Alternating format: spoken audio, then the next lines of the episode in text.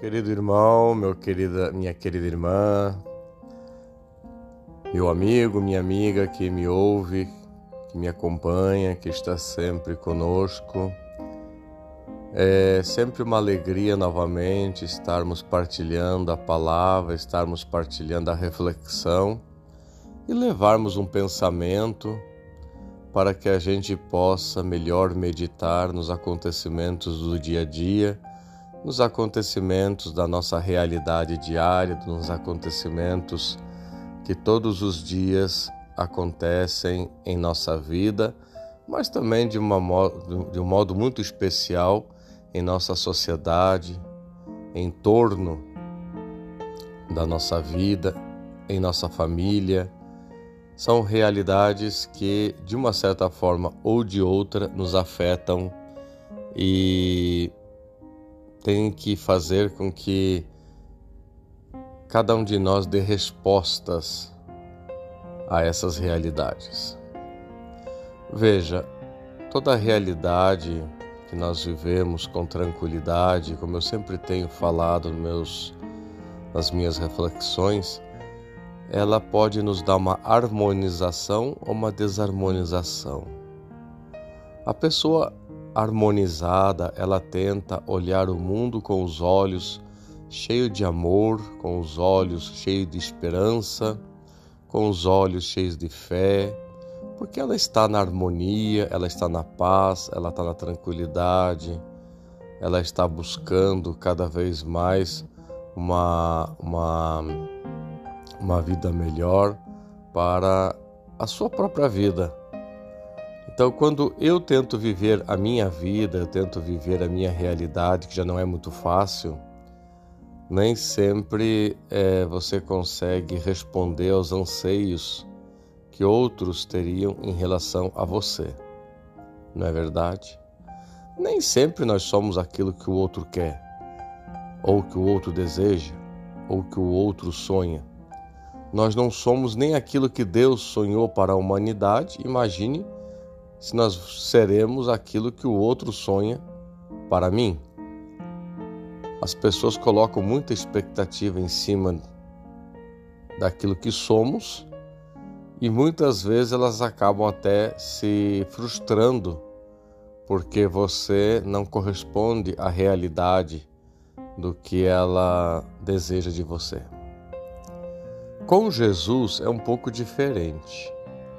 Dia de São Mateus, Jesus chama Mateus, Jesus olha para aquele homem cobrador de impostos.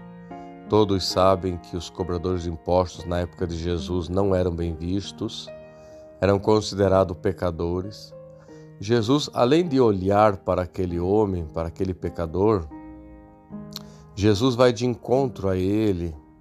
Eu acho é, é, isso extraordinário, nosso Senhor. Jesus vai de encontro ao pecador, olha para ele e diz: Vem, segue-me. Que frase maravilhosa, que pessoa maravilhosa. Jesus, em sua humanidade, foi de uma simplicidade muito grande. Olhou para o pecador, todos o detestavam, todos, né? Todos o rejeitavam. E Jesus olha para ele e diz: é, Vem e segue-me. Tá certo?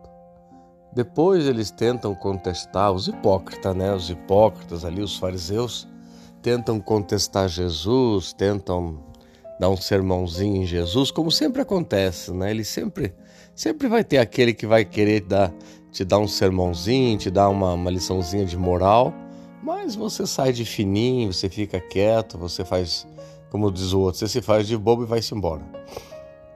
No caso de Jesus, ele olha para aquele senhor Mateus, vem, segue-me. Jesus não olha o lado pecador de Mateus, não. Jesus olha a qualidade de Mateus. Jesus olha que Mateus tinha problema, de fato, ele era um cobrador de impostos, estava exercendo ali uma tarefa, um cargo público. Mas, por outro lado, Jesus olha que Mateus também tinha outras é, capacidades que poderiam ser muito úteis para o reino de Deus. E de fato, se nós olharmos Mateus, dá uma ajuda muito grande no Evangelho. Por fim, Jesus diz para aqueles que o criticavam que ele não veio para os sãos, para os justos. Jesus veio para os pecadores, para aqueles que muitas vezes estão perdidos, estão é, tristes. Jesus veio para aqueles que muitas vezes não sabem o rumo, o caminho de como voltar a ter uma vida normal, uma vida com dignidade, uma vida de paz.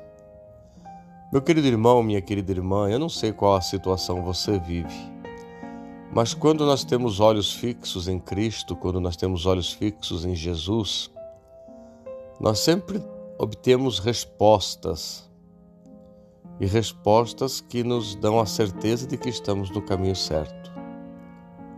Às vezes, um padre, um bispo, um cardeal, uma religiosa, um religioso, às vezes um pastor, um pai, uma mãe, um evangelizador, ele diz: Eu não consigo fazer isso porque eu me sinto um pecador. Essa frase é um tanto que medieval, de uma igreja medieval que assombrava, que demonizava tudo e que colocava todo mundo como pecador e coisas do demônio e assim por diante. Veja, não funciona dessa maneira.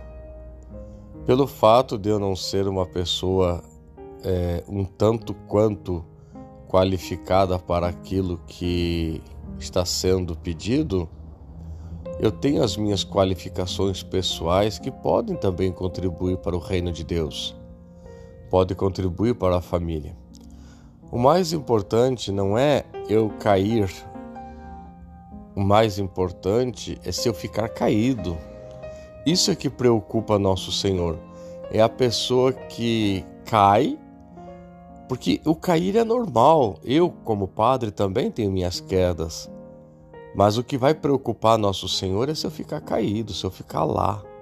E mais mais horroroso ainda é se eu gosto de ficar na queda. Aí sim, aí é preocupante. Agora, se eu dou a volta por cima, se eu digo não, eu caí, mas eu dou a volta por cima, eu quero levantar, eu quero vida nova, eu quero forças, eu quero graça, eu quero bênção, eu quero fazer dessa situação uma situação que vai contribuir para que eu possa viver melhor, viver com mais tranquilidade, viver com mais serenidade, para que eu possa ser uma pessoa melhor, um ser humano melhor e nesta caminhada deixar rastros de luz e um modelo de quem passou pela cruz, passou pelo pecado, passou pelo horror da vida e sobreviveu. Essa é a mensagem do Evangelho. Jesus chama a todos aqueles e aquelas que, mesmo que o mundo considere desqualificado, Jesus diz: Eu confio em você. Vá em paz, eu estarei contigo. Vá em paz, né? Então, meu querido irmão, minha querida irmã, o importante é não ficar caído. O importante é você não ficar prostrado. O importante é que você seja uma pessoa melhor a cada dia, com suas deficiências, com suas é, debilidades, reconhecendo sempre que nós somos humanos e que, como humanos, estamos sujeitos a erros, a defeitos, estamos sujeitos ao pecado. Mas, como acabei de dizer, o que mais nos preocupa não é o ficar caído ou o, o cair. O que preocupa é ficar caído, ficar lá gostando do pecado, se deliciando dos erros que a pessoa comete. Certo? Desanimar nunca. Ficar no pecado nunca. Ficar ali prostrado nunca. Jesus, no auge da cruz, no Calvário, cai três vezes. A queda de Cristo por três vezes, ele também levanta por três vezes significando para mim, significando para você. Eu caí, você cairá, mas o mais importante é levantemos. Levanta-te.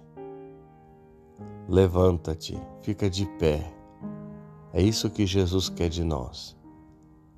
Ele chama o pecador, ele vai à casa do pecador, ele janta com o pecador, ele não tem preconceito, ele não tem discriminação, ele está conosco. Ele não olha a pessoa e nem a queda, ele olha o ser humano com suas potencialidades, capacidades e, sobretudo, ele olha a pessoa humana com misericórdia. Ele olha para nós com aquele olhar de quem diz: Eu não te repreendo pelo que tu fez. A partir de hoje, eu quero que você seja uma nova criatura. Avante, avance para águas mais profundas. Que você tenha uma bela semana, uma boa segunda-feira e que você consiga fazer do seu dia um dia melhor.